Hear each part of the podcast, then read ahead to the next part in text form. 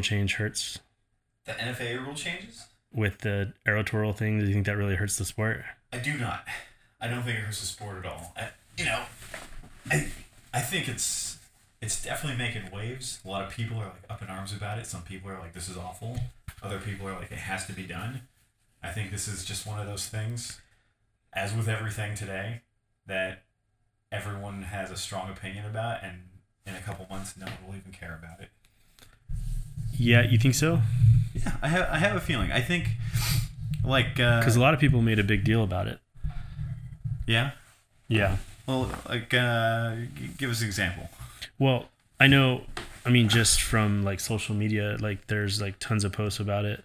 Um, like some of one of like George Ryals' kids even did a a um like a mock was like a mock joke thing about it yeah. There's one. There's some quote unquote famous archer who did a little fake video or uh-huh on arrow twirling university stuff and whatnot. oh yeah. Yeah. that was stupid Yeah, it was ridiculous. But anyways, no, but uh, it it seems like it's a lot of people are talking about it. right Um, i think a lot of people for me personally, when I first arrows. heard about it, I thought it was a joke, but then turns out like it's a real thing. And um, we should explain how this came about exactly because when i heard that they banned it they didn't say why or like i didn't know about why until i think it was brandon williamson sent me the the screenshot from it of uh, like chuck cooley saying what had happened yeah, so like some kid, I guess, hit another kid with an arrow. in the face Okay, and so the kid got hurt. Yeah, I think Yeah. I think Chuck Cooley said it drew blood, and so that's why they had to make some kind of ruling on it. Yeah, I'm not 100, percent you know, th- this is all kind of in the back of my memory, uh, so I I encourage anyone to go online and try to find this out for themselves. But I think we're pretty close to. I think I think it's a personally I think it's a little foolish because there's already a rule, you know, in in the rule books about interfering with another archer. Uh huh. or you know arrows coming in contact with an archer um, don't ask me what chapter or section but i know it's there so i don't see how adding another rule is actually going to Right. But is that not a rule to penalize someone who touches another archer?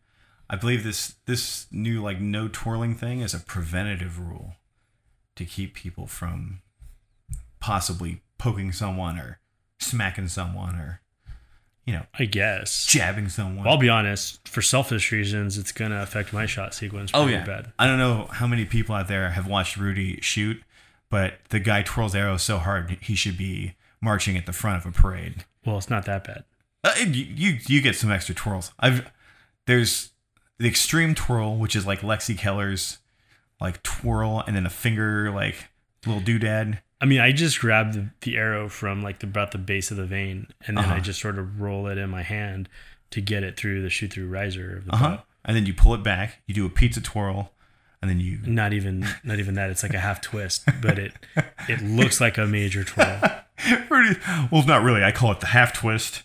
Well, I I'm get a, saying, uh, I'm saying knuckle it's- flick. It, it is, but it is fast and aggressive. To It is fast, looks like. yeah. but it's nothing like what I've seen some some some people do. Like Right. where it's it's like where they're like it's out in front of their face. Like mine is just behind my back. It's just a like a little flip just to get it Uh-huh. Yeah. through through the the riser of the bow. I have admittedly twirled arrows right onto the ground before. Like, Now I've I've had people like when I've done it, doing it like uh that were standing next to me like they jumped off the line as I was doing it and like walked into me mhm. and and I dropped my arrow on the floor but like you know they, they would have hit me anyways yeah. you know because they weren't like paying attention to So but I, I think because we are pretty decent archers, we're pretty experienced guys, we're quick learners to some degree. I feel like most people won't have trouble adjusting to this rule. Yeah, I guess so. I mean, I'll just have to relearn it, but I still think it's kind of silly that like where they're making rules like this. You know, I mean, from from what I see, you know, like field archery attendance is way down. Mhm. At least participation in our state. Um, I don't I don't know much about the national level, but like I feel like, hey, if we want to grow this sport, like why are we making so many rules? You know, and Right. Why are we putting limitations on what people yeah, can do? you know, I mean, it's it's kind of already kind of overwhelming. I think for new shooters, I mean, there's so many classes already. Right. There's a lot of classes. you know, and and it, it can be really confusing. And a field round is shooting from all. Well, it used to be shooting from all these different stakes, Yeah. which was pretty overwhelming. But I mean, it's you know, well, I don't think it's a personally. I don't think it's a big deal. I think a lot of people have are definitely entitled to their own opinions, but a lot of people have those opinions. Don't shoot at NFAA. They might shoot like Vegas and maybe Redding, and that's it. And to those people, hey, I respect your opinion, but if you, unless you shoot a full NFAA season, what do you care? You're just going to twirl your arrows at your home field anyway. yeah. Well, this is a good segue for me to plug Outlaws again, Uh huh.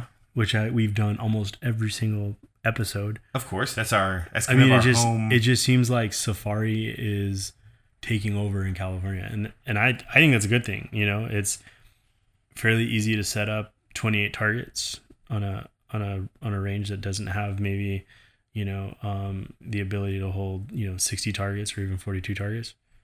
You know, and uh, it's two arrows. You shoot them all from the same spot, and you know you get the long distance. You get it even past 80 because I mean right. on average we shoot the closest we shoot is two feet yeah, longest we and you get it shoot is, really uh, close too. longest one i've ever shot was like 109 at west valley What? they got a big turkey that's like at 109 yards That's cool. yeah so you know this is a good thing for for safari which kind of falls under NFAA but in california it, it falls under novelty shoots so you know Right. The rules kind of change from club to club but there's not a lot of rules it's to begin with so it's you know Yeah. but I don't know. I feel like by adding more rules, we're we're just making it more difficult for for people to get into the sport. And if it, and if it is a, a legal thing, like with the twirling and the, all that kind of stuff, then I mean, it's like I would like to play devil's advocate here because you only started twirling when you hit a certain level. Noobs don't twirl right out of the gate. When you hit a certain level of proficiency, you realize, oh, it's fast if I whip my arrow out of my quiver and jam it into my bow this certain way. And I, I feel like that's something. I feel like if you if you just stop it from ever starting, people will never venture down that. If the first person that does that and someone says, "Hey, you can't do that," I'll be like, "Oh, okay, it's against well, the rules." the way, but see, that's just it. It's such a silly thing because, like, honestly, the the when I first started twirling arrows, I wasn't like the best shooter, but it but it made sense. Yeah. you know, I saw who, who you but know- you're at a level of proficiency at, at, at very least. You're. right. I'd imagine your gear's all rounded out for some It, some degree. it made and- sense because you know I saw someone do it and I said, "Oh, that's an easy way to get the arrow in there." Because then it was like when I when I got my first shoot through riser, it was a little bit awkward to get the arrow through the Right. the riser. So, and then when I saw someone doing it, I like, it, and it's funny because it wasn't even an attempt to even try to do it. I just it just kind of started happening. Uh-huh. So That's a good incentive to shoot a Mathews bow, Rudy. Would be to you can load it any which way. You don't have to yeah, what- pipe it right down the shoot through riser. Yeah, I, I I think it feels good. But anyway, so we're not like so we're not like gonna make this whole podcast about arrow twirling. Um, it is something if you guys out there listening want to comment on. Yeah, please weigh in and and tell us who's right and who's wrong here, because you know neither one of us is right or wrong, but I'm most definitely right, and Rudy is so wrong. See, Wendell's just trying to do anything he can to mess with me before indoors because he wants to like beat me really bad. So that may be. that, so That's not the only uh, NFA rule change, right? The well, I, honestly, I didn't read into it too much, but you know they they proposed some changes that only affect sectionals. Okay, just sectionals, sectionals for now, but um, and it's it's a provisionary. What do they call it? Provisional one year trial thing. yeah, and and I guess the attempt is to try to get more field more archery clubs or archery ranges to set up field rounds because as it is right now, not not every club can or has the room or the space to facilitate um you know A legitimate field round. Yeah, full field round. yeah That's So- uh 14, 14 hunter, fourteen target. No, No, if you're gonna shoot it like legit, it's 28 field, 28 Oh, it's 28, target. just like in nationals, Tw- yeah, to- and then a handful of animals. yeah. right? What we do in California for our state is like a modified field round. It's 14, you know, or what we've done in the past when it was a the mail-in tournament. It was a 14, 14, and 14, or 14, 14, and then a 28 animal round. Mhm. And then for uh, and then uh, what they've been doing since it's been down in Orenco, they are doing it 28 field, 28 hunter, and 28 anim- animals. All right, But the animal's fast because it was only one arrow. right, right. Animal rounds are a little bit quicker. Yeah. But I mean, I hope I hope that whatever the NFAA is doing, I hope it works out for the better. So, did I, I'm somewhat familiar on this? I, I know that they they changed it to three arrows instead of four. Right? They've eliminated fans and walk ups. Yeah, and I think what they want to do is instead of the walk-ups, you just shoot all the arrows from The longest from the longest stake, and I guess that could make things a little bit more efficient. You know, Mhm. so you're not having to move your sight too much. But I also like that now your 80 yards are now your 80 yard target. You got to shoot three arrows at it versus one and then walk up. I think Yeah. that's kind of cool. Same See, with the 70. I don't personally think it's more. I don't think it's more challenging. You know? No, because I think the- those long range targets are going to weed out some weenies. I think the opposite because if your first shot is low, slightly low in the dot at 80, right? And then let's use the 80 yard walk up as an example at San Francisco Archers. Please do. Okay. So you shoot that first shot at 80, Mhm. right? It's downhill Uh huh. and And you miss. You're minus there's, There's a little bit of wind, right?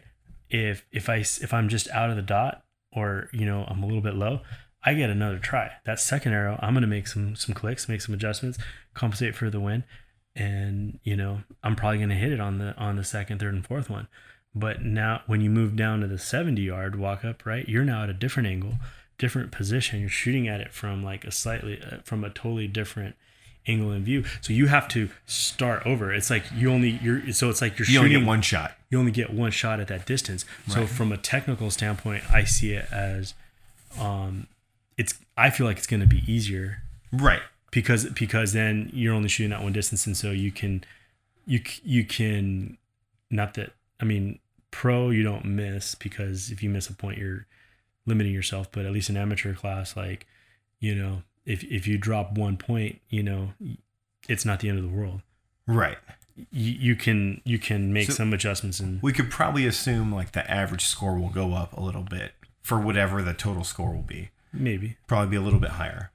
But all of our scores will probably be up a little and, more. and you know what if it did then it's like do then they have to start counting extra points maybe on x's or start counting x's as extra points that could be. I because think if, 'cause if uh, the scores do improve and you know, you know how do you how do you determine um, tiebreakers and stuff That I did see that get suggested. I would imagine tiebreakers would still go to X count and things like that. Yeah.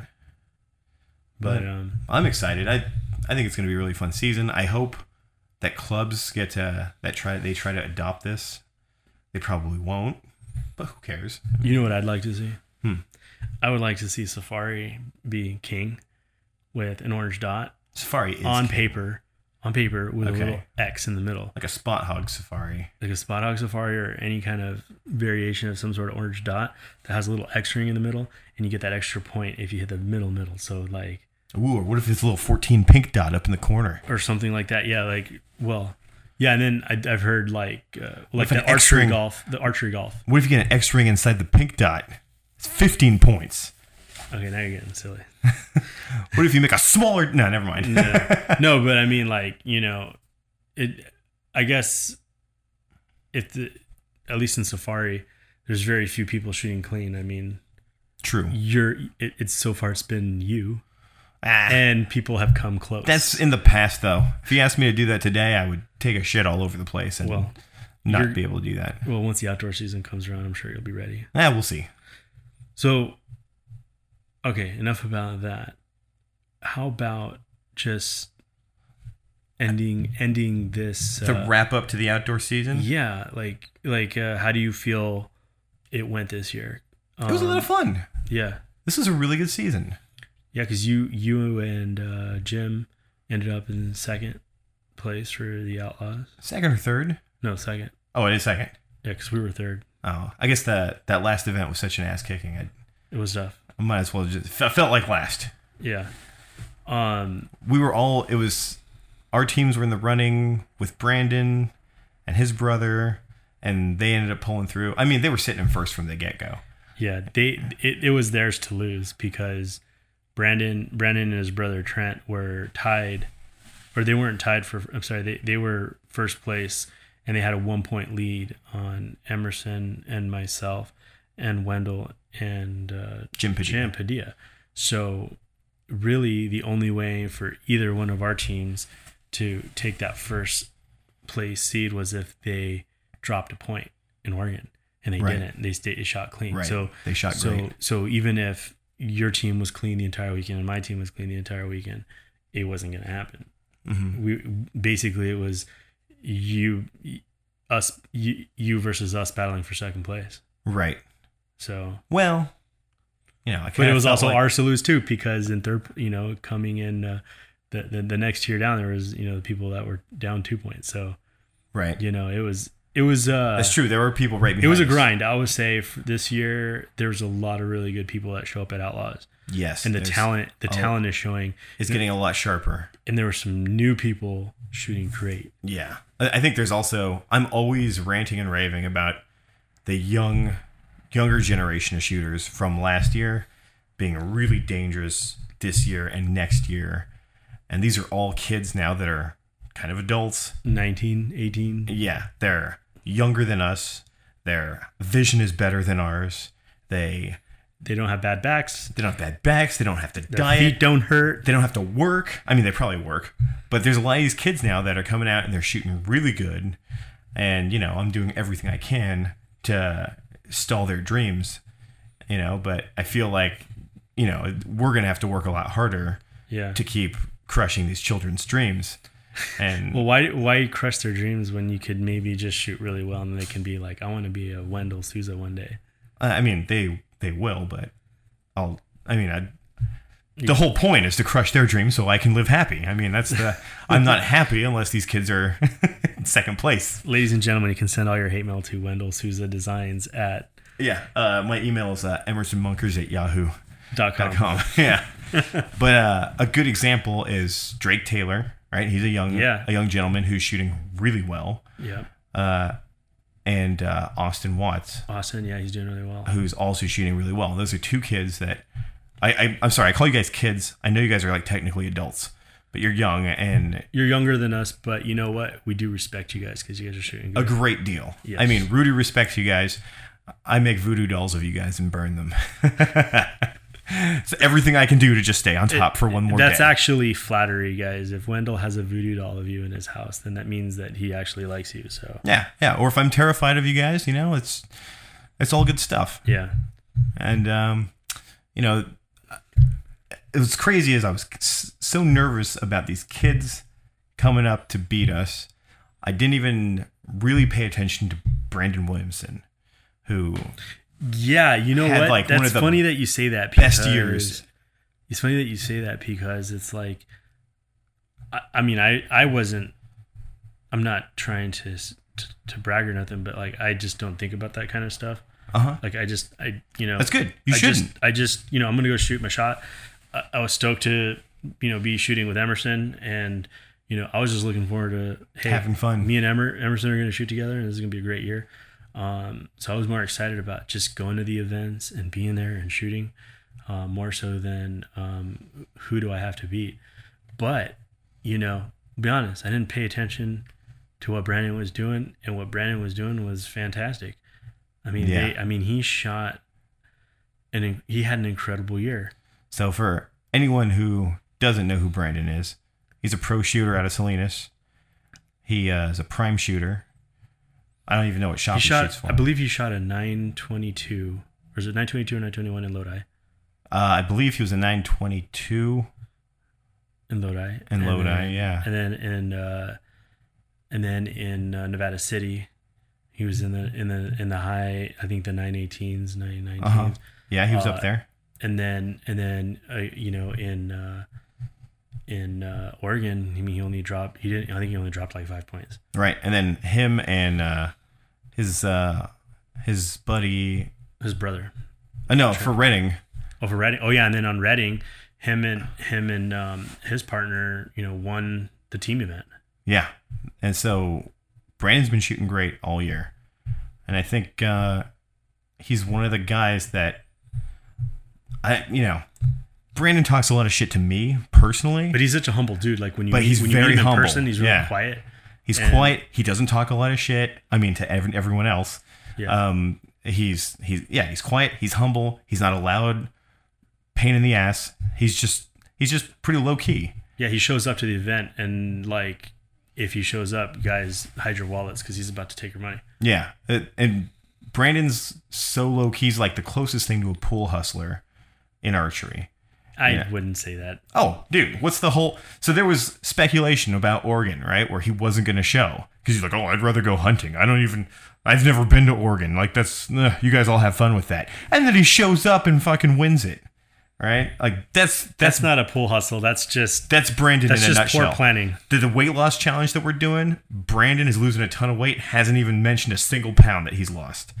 The guy looks like Tom Hanks from Philadelphia, and he hasn't even mentioned how much weight he's lost. Wow. Okay. So back to archery. Um, so we we had a good year with outlaws, and so hopefully for next year, um, those of I've since we've been doing this podcast and we've done now, we're on our sixth episode. We've had a lot of guys that are like been asking a ton of questions about it, and it's cool because I, I think next year get ready to have a ton of new people showing up at these outlaw events and they're and they're ready to do it. So, you know, for that I'm gonna say mission accomplished.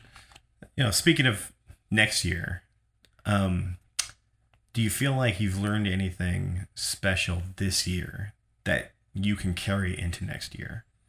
Oh, a ton. What do you think the big? What's the what's the the peak thing? What's the top? This year I really, really tinkered and tweaked a lot with draw length. uh huh. Um, you know, just you know, adjusting my cables and string to get it just to get that right feel and uh, stabilizers. I feel like this year I took it more seriously than any other year, and I wasn't afraid to move something when I needed to move it.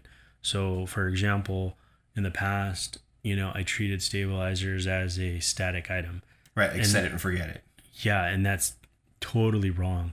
Totally wrong approach. I mean, that's something where it's like from day to day, we feel differently. Like, I agree. you know, one day you work hard, you work harder than some days at work. You know, you're always working, but you know, some days might be a little bit more stressful than others, and so the next day you might feel a little bit more pain or you might be sore. So you hold the bow differently, and mm-hmm. so you might have to tweak the bar angle just a little bit, or add half an ounce here or there, to or even an ounce just to make it feel right. And so the the big thing that I learned this year was uh, when when the bow wasn't holding the way I wanted it to, or just what that I wasn't getting the float that I know I wanted, I I quick I was able to fix it really quickly instead of um, waiting. And Right. so that for me was was two big things uh, that that I really worked on, and the other thing was was setting some more clear goals for Right. what I wanted to do event wise. I know you didn't just carpet bomb events this year. You you picked events that you wanted to do. yes and and and uh and and uh that wasn't a unique idea for me that was something that I, I, I heard um i've heard cousins talk about it all the time Right. i've heard um Jesse you know, Broadwater. uh, and yeah. Braden Gellenthien. I've been I've been that. hearing a lot of the top pros talking about you know specializing or focusing on certain events and certainly it's not a living I'm not you know getting paid to shoot a bow here but I thought well that that approach should work good for me um I also had some goals you know for work as well you know in the archery shop and you know and it's like if I am out shooting every other weekend then I'm not selling bows and I'm not working. So so part of it was okay, I, I need to balance my time a little bit better here. So what I did was I said I'm gonna do every outlaw event and I'm gonna do Redding and um and then I was gonna do Vegas. And so and then that also allowed me the time to go hunting this year. So Right. you know, and so that you know, because for the last two years I haven't been hunting because I've been putting too So much, much- emphasis on target Yeah. So much So, effort into target. you know Um, so that's been the big thing for me was to just sort of back off on the events. And if I look at the timeline, it's it's been great because it gave me a good like two to three weeks breaks in between events. So after Lodi, I was able to go come home, mhm. set the bow down for a day or two, take a break, and then really objectively come go to the outdoor range and and work on what I needed to work on and be ready for the next one. And Oh. I shot personal best on at every single event. So There's let me ask, Rudy. Earlier, you had mentioned you would tweak your draw length a little bit to to get just the right. Are you looking for hold, or are you looking for execution, or are you you looking for a combination of the two, or what? What do you adjust your draw length for? for me it was to control my front shoulder a little better. Okay. um, and then also how the release i'm holding the release in my hand i found like if i'm getting a little bit too deep in my hand and like i'm like kind of fisting it or Mhm. you know not you know doing contrary to what emerson monkress would tell you to do Right, Rudy just said fisting it. Go on. yes um, i did say that um, you know so just getting the draw length perfect to where my hand stayed straight Uh huh. you know the back of my hand stayed straight and The I, flat hand. Yeah had a nice and had a good control on the release so so ju- tweaking that draw length and I take it you shortened your draw length. Yes. Then that meant shortening it up and having it actually control my front shoulder better. Because if it, I felt like if it was too long and I was like fisting in one hand, then it was easier for my shoulder to creep on me. So it really helped me this year to control that and keep it down, and keep it you know down and forward. Gotcha. So So shortening that draw length kind of lended. and I'm not talking like going down a whole you know module size and draw length. right. I would imagine what you probably did like let two twists out of your cables and maybe added a twist to your string. Yeah. I mean, it, well, what I actually, let me be more exact. What I did end up going down half a size in draw length module. I did go down to the lower module, but I ended up adding twists to my string or to my cables to To lengthen. bring it up because I didn't want Right. to add so many to the string itself. So, so I went, I went the other way. I'm, I rather add than take away. So, but, but we're talking about, you know, you know, quarter of an inch here right. of adjustment. Ultimately, And then- you've adjusted a quarter of an inch. Yeah, I ended up over the course of the entire year changing it, going a quarter inch down in draw length. That's that's that's pretty cool. I think um, I know when I shortened my draw length, shots broke a little cleaner. I got a little stronger in the shot. I'm not necessarily shooting the Emerson style, but I would think with Emerson style and flattening that release handout, it makes things feel a little longer. Mm-hmm. makes it things feel a It little does. floatier and so i would think you know uh you know changing your draw length or your cables and string is kind of necessary Yeah, what did what did you learn this year?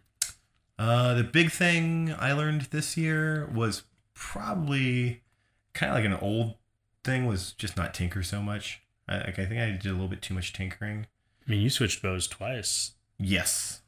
I just for fun, just for funsies. Sometimes when you shoot really good with something, it kind of creeps into your head that you need to shoot that good all the time. So if you I had it in my mind like I, I already knew I wasn't shooting as good, you know, as I had previously with my Mathews, so I switched to my my old Hoyt, my Prevail. Shot really good with that. Got the same heebie-jeebies and switched back to my Mathews. And probably should have just stuck with one bow and just sat it out. You know? Yeah, I think if you would have been shooting with Emerson this year, he probably would have told you to. If you're gonna, he would have probably given you one of those like serious Emmy talks of. Yeah. If you're gonna shoot with me this year, you're only gonna shoot one bow. One He would have definitely slapped the bow out of my hands. Yeah, he, sure. he he would have. But since you weren't shooting with him, I don't think he. Uh, he, That's fair. He was a little bit more reserved. That's fair. So for me, next season, my main goal is going to be to stick with one bow, one setup, one type of arrow because I jumped around.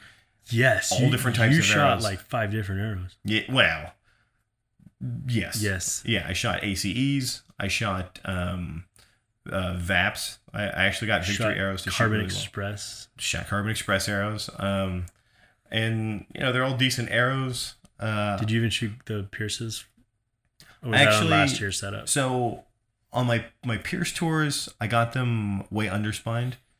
I, I got six hundredths, and I cut them extremely short, and they flew so fast out of my bow that the string would, after it hit the stop, would oscillate and smack me in the arm. This is on my Prevail, right? So there's no no string stop on that. Right. So it would, the it was just it was too fast. Like it was it was out of this world, and uh, it kind of wigged me out. So I gave those to my girlfriend, fiance. So she's shooting those now with Yeah. 80 green points and just making some good speed with those. Yeah, that's a that's a good for her. Um, So what would you take into next season? Well, um, you know, equipment. I'm super happy with the way with this the setup that I have now and the way I'm running it. You Mhm. know, um, if I end up changing bows next season, um, I'm going to set everything up exactly. You know, well, I'm gonna have to take some time to learn the new. Yeah. What, to learn The feel of the whatever bow I try. You know, whether I try a Mathews or I shoot Oh, whatever I try or whatever I end up doing, um, you know, I will um, approach it very obj- more objectively than I think I have in the past. hmm And so it's not. It's I'm going to go beyond you know the basic setups that I normally do, um, and stabilization. I'm going to take it to the next level and really work on that even further. That's Um, that's pretty crucial. I, Yeah. I think uh, a lot of people set next up their bars. the next thing I do want to do is um, I definitely want to play around with Bomar's um, spine machine for arrows. for arrows and for stabilizer. So um, basically, you know, most people, most of you out there have heard of bare shaft tuning, and so um, but there's two types of bare shafting that people do. One is is more of a nock tune where you shoot a bare shaft into the target and you rotate the nocks and you you know they all group together. to, to where they're all grouping together and basically what's happening is the arrow has a natural flex plane and so you know it- just like you know golf clubs you know they they have machines that find the natural flex plane within within the you know the shaft to you know figure out where they need to put the head or the handle i mean i don't know anything about golf i just know they they use Yeah, they, I believe they call it a golf shaft puring. yeah they so pure golf shaft, they're finding the stiff plane on the on the shaft. Right. And so Scott Bomar um, has um, come up with a device, um, and currently, right now, he's he's um, renting it to people. So if you want to rent the machine, he can send it to you for two weeks. And um, basically, what the device does is it helps you f- mark the natural flex plane of the arrow. And so once once you figure out where that natural flex plane is, um, then you can mark the arrow. And basically, when you go to nock tune, you only have to shoot the arrow in two positions instead of having to rotate it 300, essentially Right. 360 degrees. So it cuts down on the amount of time that it takes for you to, um, you know, actually nock tune. And it's more, um, in my opinion, it's going to be more precise because y- you're using the device is actually going to tell you where that flex plane is, and you basically eliminate A bunch of variables. to exactly you eliminate a bunch of variables. Right. Now, I also want to take that same tool and apply it to stabilizers because after talking with Scott, you know, you stabilizers are basically Giant arrows. a giant arrow. And so if you can set up that stabilizer to you know where you, you know it's on that natural flex plane right? When you when you go to hit when you go to full draw and you- and you and that stabilizer is going to work there right? If the if that stabilizer is not in that natural flex plane right it's going to add more vibration and movement to your bar than than if it was on that flex plane All right, now I would like to play devil's advocate here again, and I would say if that were important, it would settle things down it's basically just to settle things down yeah, and if Faster. I, I do believe if that were the case, the micro diameter hex stabilizers or like just the skinny stabilizers that are way more flexy would not be popular. I think uh, because those just you know they wobble and wiggle all over the place. Well, it it's not so much the wobble and wiggle as how The direction, the direction in which it's it's it's moving, and and also how it- it's it has to do more with the direction and how it's moving and how quickly it settles. You know? Gotcha. And so, um, I guess you would have to like have Scott send you an email with uh, the videos that he has of actually seeing how it works and how you set it up for for me to explain it. I'm probably butchering it completely here, but if you if you watch some of the videos that he made about how it actually works, like it makes perfect sense. Right. Well, it is when- intriguing. when you see it. It's definitely intriguing, and I'll be the first person to tell you that I fully believe in nock tuning arrows. Yeah. You know, I and if you can eliminate because sometimes when I knock two arrows, I'll do like a full two rotations completely around on an arrow. And just so people know that my procedure for, I think some people should, you know, just to be clear, like when I, when I knock two arrows, I take a, a dozen arrows bare shaft out to 35 yards, sometimes 50 yards. I'll shoot them into the spot, you know, or try to shoot them into a spot, and then uh, whichever arrows are furthest out, I pull, and then I shoot them all again until I have all my arrows in the spot. And you're rotating them. The one the outliers you're rotating them Yes, and seeing if they exactly. with the ones that are I pull the ones that are outside, and I I will rotate the nock a quarter turn. okay. And sometimes I end up doing two or three complete rotations around, either from bad shots from me or Yeah. maybe slipping on when I rotate the nock or whatever. So I can see if you have a machine that can eliminate. It basically gets you down to shooting two positions Yeah. as opposed to So you should be able to just like, Yep. you know, check this side, is it in? No, flip it. Check that side, is it in? Yeah. Right. Yeah, I know Louis set up his his his arrows that way, and he he rented the machine from Scott, and Uh-huh.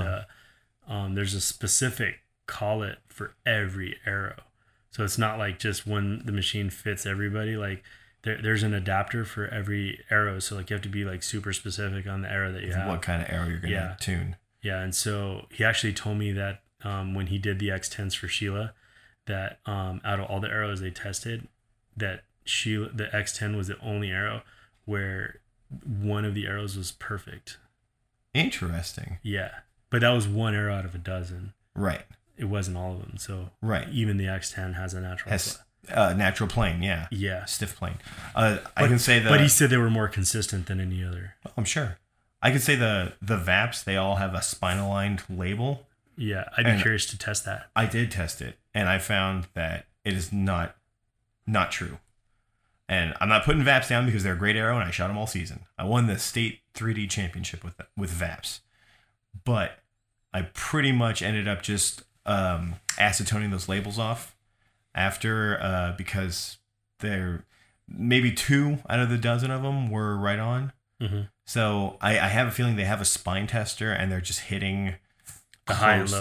Well, Yeah. that's how I used to do it too. Um, prior to doing the bare shaft method, um, is I used used one of those bear paw machines before to flex them, and then and then I would write down the number every you know quarter turn or so, Mhm. and kind of go that one. Now, when you do your your bare shaft tuning or your your uh, knock road, sorry, nock tuning, um, which in, means shooting bare shafts, is it are you um where do, where do you fletch the arrow? Do you fletch it on the high I just flat make them all the same.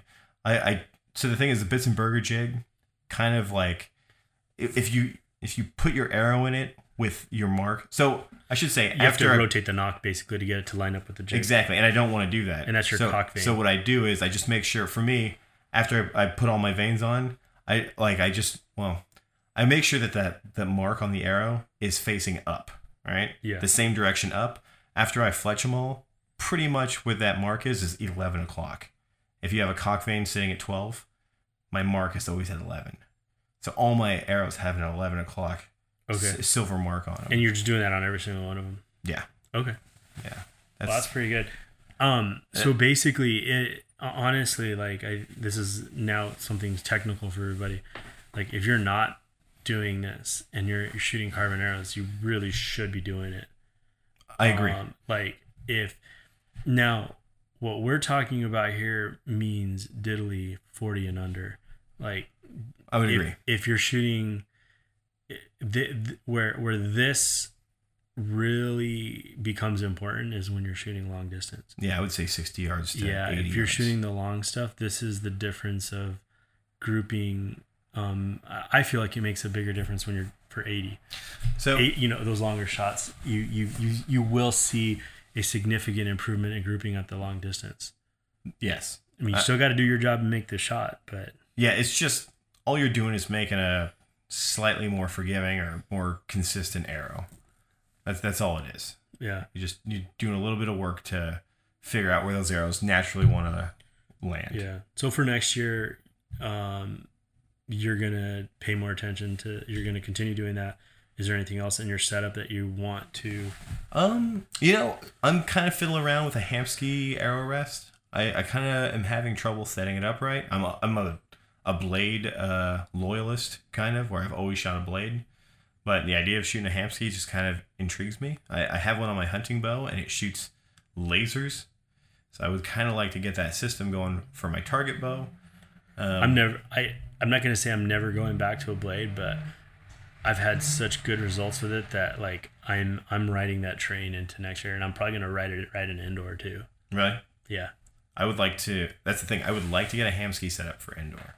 Yeah. The one time I did have one set up really good on a podium, it was dynamite. That was the year you shot that 899 in Vegas. Yeah, You were yeah. running Hamskea, weren't you? I had a Hamskea. Uh, I had the Dave Cousins setup where it was had a best blade on it, and I bent the end of the best blade to kind of cup the arrow, yeah. and then I ran four fletch, and And this isn't a shameless plug for a Hamskea arrow rest. This is just any kind of limb driven rest. I'm yeah, it could be any any limb driven rest. Yeah, we're talking like fletching. Fletch contact is the devil.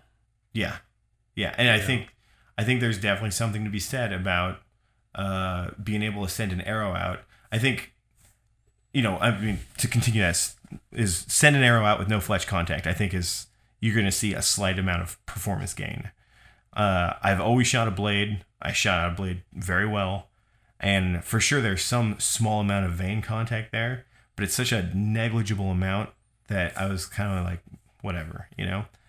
But you know, you know what uh, I felt shooting the drop away rest this year that I was really happy with is when I was shooting a blade and I and I made a mistake, or I had just one of those moments where it wasn't like it was a good shot, but I maybe just you know wasn't like it was like ninety percent okay, right. I felt like the arrow would still not score well.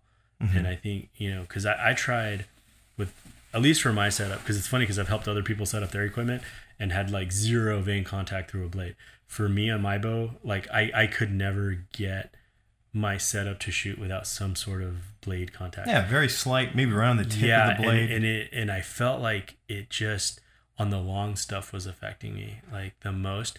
And when I switched to when I switched to that drop away, like I hit more long distance shots than I have in like my entire history of shooting. Like, you know, I've like 22 Bigfoot two years in a row now. Like every every 100 like I 22'd uh peanut that Mhm. you know that I got the money dot right? in uh, in, In Oregon. Oregon. and at the BC shoot, I mean, I put two right on top of each other at, at the the 101, That's and awesome. it's like prior to that, 100 yards was always like a little bit scary, Little sketchy. little scary for me. Like I knew I could probably catch the dot, but like I I've just felt way more confident, and and I noticed a big difference on the long stuff. I think if anyone out there is shooting a blade and they're experiencing what Rudy is talking about, uh, with it being sketchy, I would urge that you try an 08 blade and see if that doesn't clean things up. Or, you know, if you want to venture into the world of the, the limb driven rest and you got money to burn, do it because that's what I'm doing right now. Yeah, But I, I did also experiment with an 08 blade and that definitely cleaned things up. But I'll tell you what I miss the most though about my Spot Hogg rest is that micro tune. Yes, That is the king. Awesome. It's the king. Oh man, if if like Spot Hogg made a drop away rest with that same kind of stick the wrench in there and you can just Just bump just it a little bit. give bit. it a little bit of a yeah. you know little click there. Agreed. Like, oh man, like that would just Breaking that would like make my day. undoing lock nuts and then turning a knob that doesn't catch right away just drives me insane. Oh, especially on like on a hunting bow. Like if I could have that in a hunting setup, I'd be dialed in so quick. I mean, like we so today we actually did some broadhead tuning with Wendell here. You know, I did I, sh- I shot my broadheads yesterday out to sixty yards, and and it's like you know all I knew was just a little tiny, just a little, just a little bit of bump on the adjustment. rest. You know, and so and even though all the the other rests have micro tune ability on them, you know, you do have to loosen that bolt and then you you there's a little bit of slack there, so it, you you can still have a little bit of margin of error. Right. With with the Spot Hogg one, there isn't any. There's no margin of error. There's It's a like, big there's a, a label that says, "Hey, stupid, R is this way." yes. right? You know, so it's like you stick the wrench in there, and you know that if you move it that way, that's where it's gonna go. Yes. That's what I love about that. And it's Yeah. kind of it's it's just easy to adjust. And the Hamskea, every single time I have to adjust it, I got to give it a turn, yeah. make a conscious effort knowing I'm making a quarter turn, watch the line, see which direction the line moves. If it's the wrong way, put that quarter turn back and then Yeah, give it a little exactly. bit more and then lock it down. And I did that to your rest today too. I was like, "Oh crap!" I was moving it for you, and I was like, "Oh shit! I just moved the wrong way. I better move." right. These But- are veterans here talking adjusting our rest like babies. well, I mean, what we're talking about is just a very minor detail, but I mean, at the end of the day, like I'm much happier with the limb-driven system, and I'm definitely a full believer on it. I, you know, Well, I I'm trying to come around to being a believer of it again. But know? at the end of the day, you got to do what works for you, and so like, Well, I think know, I think it can be made to work. I think you just have to. There's something that I'm just not understanding about the Hamskea, you know, or I'm doing something funny with it. That's Yeah. just not. It's not 100, percent but I'm working on it. I'll, I'll get it going. maybe you need to fly out and spend some time with Kevin Wilkie, Kevin Wilkie, the master. the master of the drop away. Yeah, I would. I would love to. I would love to see what the beaches are like in Utah this time of year. Yeah. So, uh, you'd mentioned Rudy. We were, we were kind of doing some broadhead tuning. You really got my um, my broadheads flying really nice, and you know, for people that don't know, I'm like a hunting noob. I'm about to go on my second hunting trip on Saturday, bow hunting trip. Um, you would kind of you would kind of figured out what I'd done wrong with my arrow build. I originally was hunting with VAPs, my target VAPs, that I just glued a, an outsert on. I epoxied an outsert on, threw a rage broadhead on, and said "fuck it," and just just just send it. Um, you know, you had urged me to shoot a hunting arrow, and I resisted. I think I think I was what I was trying to get you to do was shoot a slightly stiffer spine arrow. a slightly stiffer spine. Yeah, like you you seem to be shooting arrows on on slightly on the weaker side, and and target wise, which in maybe weak to you guys, but Archer's advantage tells me it's slightly stiff. so well, you know, your broadheads are saying the exact opposite. Oh, fair. pri- prior fair. when when you were shooting when you were shooting them. So so all I suggested was shooting a, a slightly stiffer arrow. So I just gave Wendell some some uh, some carbon injections that were you know in a stiffer spine, um, and They pound. they they're hitting, aren't they? They they they hit. They fly right through hay bales. Uh, they fly through my block target at home and into the tree in my backyard. Um, you also gave me this is well, Rudy's such a good buddy. He gave me some Grim Reaper um, broadheads, and you know, like I said, I'm a hunting noob, and so all I've ever heard about are Rage broadheads, you know, which are good. Um, and then you gave me these Grim Reapers because they fit the Deep Six uh, insert. Yeah, I had some. I had some extra deep six insert, some broadheads that I had on, you know, and so I gave them to Wendell to try out. and they are really accurate. They, I, I would say, they are pretty much Yeah, your point. your last accurate. your last round of the day, you pretty much had them. They were maybe like like just a like two shafts low at the most, yeah. and I that's feel a, that's a four millimeter arrow. So I mean that I feel very confident taking an unethical shot at an a- animal. You mean ethical? yeah, a, an ethical shot at about 140 yards. I think I will. I will drop one right in there.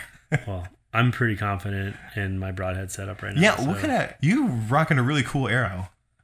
I'm shooting the uh, F the full metal jackets, five millimeter. It's it's a new type of FMJ, right? It's a camo or You know, something. it's that limited edition, that forest pattern that they like. uh, It was like on the old old game getters. uh huh. They had like this kind of like forest camo pattern. And they mixed it with like the uh, yeah, they just made it in FMJ, so I'm shooting those, and I'm like, I'm digging the kind of retro look. But on top of that, though, just it's nice shooting a, a heavy arrow. What kind um, of broadhead? Um, I'm running the um, Grim Reaper um, uh, Hades broadhead right now. It's a three blade broadhead, um, and so I'm going to be using that for elk in, up in Oregon next month. Awesome. So And then your But, uh, vane setup, you're using a silent I'm night. shooting, yeah, the Flex Fletch Silent Night two two hundreds. Um, I'm I'm really happy with the way the arrows are flying. Do you have a helical on those? Uh, slight, like Slight it's- uh, like very slight offset, and then the standard right helical clamp from uh, a Bitzenberger. I I didn't use my uh, last chance jig to build these ones. Um, I wanted I. There's one jig in my jig setup um, that I have at work that I really like. So like the number two jig on my jig, like I just like the way it it's fletched some arrows. So I fletched them all in that one Uh huh. jig, and uh, it, they've been successful. They've been really good for me for my hunting setup. Nice, nice. Yeah, you shot really tight groups out there today. I was, I felt like uh like a noob. shooting No, man. Well, you know, I mean, so it so we're ending the target season and getting into hunting season. So like this is a really exciting time of year because you know I feel like target makes you ready for for for hunting, and you know we've we've been running a low poundage bows. You know, for target, I've been shooting 56 pounds, 56 67 pounds, and then you know with a really low let off, and we're, we're shooting 100 200 arrows a day and then going to, to to events once a month by the time you get the hunting bow out like i feel i don't feel rusty i feel like i'm just ready in a week or two to get used to a high let off bow you know dial in some marks shoot some broadheads and it's like you're ready you off to the races. yeah you know and it's like it it's slightly different feel but you just learn the, how to shoot it Right. and um, yeah, it's like, and you know what? What's great is my hunting bow isn't all beat to crap because it's was my only bow, and you know it gets shot as much as it needs to right before the hunting season, and you know I don't have to. I don't. I'm not wearing out my strings as fast. Right. It's like getting a it's like getting a brand new bow to shoot. Well, I, I would say like you know we've been really promoting people to get into target archery, um, but hopefully for those of you that are hunters, you know it's like the target bow is your everyday bow, and your hunting bow that's that's like your that's your tool. That's like your that's your baby. That's your real baby because that's what's gonna you know you're you're gonna take a life with that. Yeah. You know, and it's like Hopefully put why food on the why put unnecessary wear on it? Right. Shooting it all year round. Yeah, that makes sense. You know. Makes sense to me. Although I did think about Now you do need to practice with it. That doesn't mean like not shoot it. right. Be And if and if you and if you don't have the ability to have a target bow or the financial means to do that, then you still need to shoot that bow. But you know we're going to be going through strings a lot faster. But right. you still need to be putting time behind your hunting bow. But I was thinking about setting my hunting bow up for indoor. now, now you're talking nonsense. No, my I my triax is that thing's a laser beam. yeah, Well, it shoots you you shoot that really good. That was a good. You know, I think it's because I'm tiny. I'm like a tiny person, and uh, triax is a tiny bow. You're 26 inch draw length, 28 inch 28 inch axle to axle. It's perfect. for Four you. foot eleven. It's it's right in there. It's right perfect for there, me. yeah. Yep. So Wendell, uh indoor. Do you want to talk about indoor? Or Sure. We're gonna Well- have time to do this. Just to wrap up the outdoor talk, I have one more question for you. Who influenced you the most this season? Who made the biggest impact on you this season? Oh man, that's a tough question. I know. I, I know. I just like to go out there and say Mark Rubio is uh, Well, Mark Had a- Rubio had a big impact on me. this season. Well, Mark Rubio is just always there. He's always an influence. Mm-hmm. I would say that's a tough question, man. How about I'm gonna have to nominate Brandon on that one. I think uh, Brandon kind of, at least for me, uh, brought about a new challenge. Right? Uh, he kind of showed me that you know you're not ever done working. You know, right when I thought I can coast a little bit, Brandon kind of comes out of nowhere. He has a whole different work ethic than I do. He has a whole different style of shooting than I do. And um, he pretty much beat me every chance we met this year. I'm gonna have to give. I'm gonna have to give. uh I'm gonna have to give my that that title to Emerson this year, probably. Yeah, as the most Yeah. influential guy to you. Yeah, because um, you know we we shot the whole year together, you know, in Outlaws. So I think I think uh, as your shooting partner, you know, um, you you we learn from each other. Yeah, you learn a lot from your you partners. learn you learn a lot from each other, and I think you know he got me thinking about you know a few different things, and vice. Hopefully, you know he you know he learned something from me too, and so I'm gonna say yeah. I think I'd say he's probably this year the most influential person.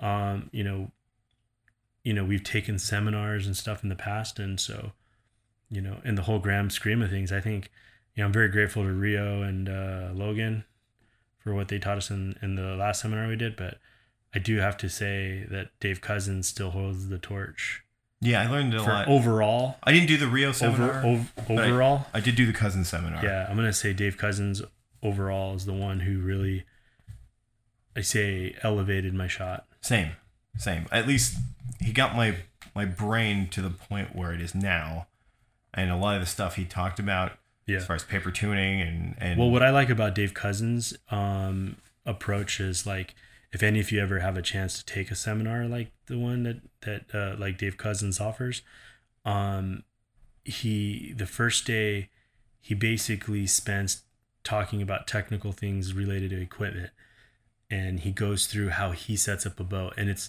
very simplistic to the point to where it's like, you know, I think I think people probably think that he's gonna whip out some special magical tools and like yeah, he just he's breaks gonna it down. super tone your bow, and it it's like he's like two pieces like the two most important pieces of equipment in his quiver is is the bow square yeah, the bow and a machine ruler. And Yeah. he's like, with a machine ruler, you can pop out eclipse, you can do like a ton of stuff and make measurements, and then and then a bow press. Obviously, you gotta have access to a bow press, but I like his his very his approach is super simplistic to to bow setup. Um, and um, you know, it also is uh, conducive to note taking in the sense that when you're using um, you know, things like a square when setting up your bow to set your nocking point and loop, you're actually making these notes. yeah, you're actually writing down. And so if setup. something changes, you know what to look at. Right. There's no guesswork. Oh, I don't know what happened on that shot. No, it's like you you've built it. you built it. Point. You, should have know. the specs. You can look at them really quick and say, no, this needs to be changed. And then um, the second day of the Dave Cousins seminar, he works one on one with each individual shooter and then identifies what they need to improve on. It might be one or two things. I'm sure if I did another seminar, he would find something else that needed to be worked on. But right. but I learned my dynamic shot from him. The Yeah, it- that's where yeah. You rocked a really mean dynamic shot in Vegas last year that I, I was, I thought was awesome. yeah. So It was scary to watch. Like you were but but. Emerson got me to clean up my release hand a little better. Um, and then also stabilization. I think I think uh, you really helped me out with that a lot this year. oh, thank you. But uh, Emerson Emerson's more the the psychological coach. Right. He, He Emerson will tweak me- your form and your He brain. had me thinking uh, mentally about things a little differently. Right. And I'll just I'll tweak bows all day long until Yeah. You know it it weeds that part of my brain out. But um, for Mark uh, Rubio, um, if you're listening, uh, we need to have you on because Wendell, that's all he does is ever talk about you. So Well, Mark's Mark's a really good shooter. Like I have mad respect for Mark because he's a holds a national record. He uh, you know he he holds multiple championship titles. You know throughout Yeah. the last couple of years. He's just a he's a ringer at any event. You could put money down that Mark's gonna podium at least, yeah, and uh, and he will. you know it's funny you say that because this might be like a good kind of like end of show segue here. Is that one thing since we're concluding the target season here?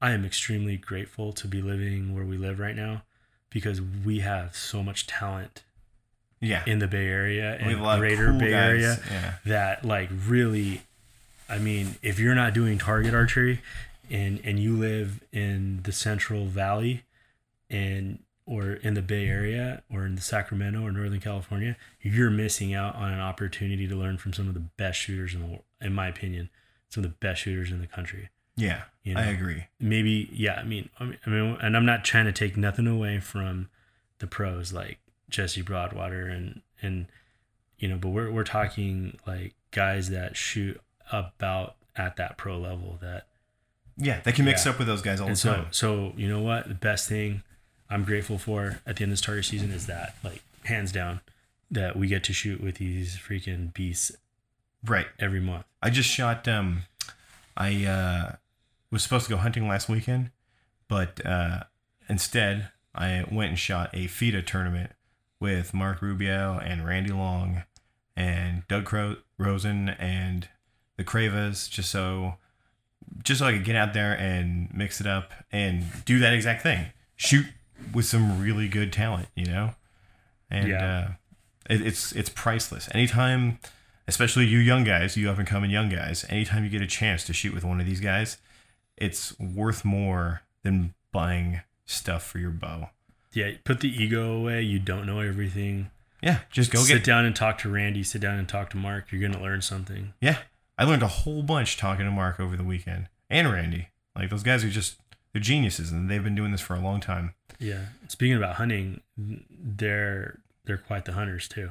Yeah, Mark. Mark's. Uh, he actually invited me to go hunting with him next year. Nice. But I think yeah, I think Mark does it a little rough. He's like, pack up a backpack He's and he's like the Puerto Rican Cameron Hanes. he's not Puerto Rican, is he? Yeah. Oh, well, I, I don't see race, Rudy, so I, I just never would have noticed. Well, I'm Mexican, so I do. Yeah, he's he kind of strikes me as like DB Cooper with a bow, where he just kind of parachutes out into the wilderness and yeah, he's like one of those guys that like walks like 10 miles an hour. yeah, yeah. And so I'm I'm excited. You know, I just so Mark knows, I'm like jogging now so that I can be in shape next year. Yeah. cool, man. Um, is that it? Yeah, yeah, that sounds great. Everything yeah. sounds good. um, to all of you guys listening out there, um, we're also really thankful to um, all you subscribers out there. Like, I am flabbergasted at actually how many downloads we've had for this show. Um, you know, the subscribers is in the hundreds now. It's like um, a little over a hundred uh, subscribers. Means a lot to Uh, us. Yeah, that's really cool that there's actually um, consistently over a hundred people that actually like to hear what we have to say. Yeah, So with that said, we want to hear from you too. So please yeah. Tell us what you want us send to us talk about. questions. It's so much better if you um, put those questions on our Facebook page, um, the Rootcast Archery, or send us an email at rootcastarchery at gmail.com. And uh, I just want to say thanks, guys, to everyone that comes up to us at these events and tells us how you know how much they enjoy listening to our podcast. It means a lot to both of us. And uh, you know, the State 900 is coming up pretty soon. If any of you guys want to get out and mix it up with me, and uh, maybe we'll get some practice going at uh, at uh, SF Archers. I will be hunting. Sorry, I won't be there. But Wendell, Yeah, Rudy is gonna go off and do his own sabbatical thing. I'll be out there because you know, trying to beat- Wendell's just a better person. no, I'm trying to beat some children. So some young adults Jeez. need to get beat. Oh my god. You know who you're talking. You know who I'm talking about. Drake Taylor, Austin Watts, look out. Yeah, watch out. Wendell's looking for you. Watch out, kids. All right, man. Well, awesome, dude. Uh, we'll go ahead and end it with that. All right, peace out, everyone. Later. That will conclude this evening's entertainment.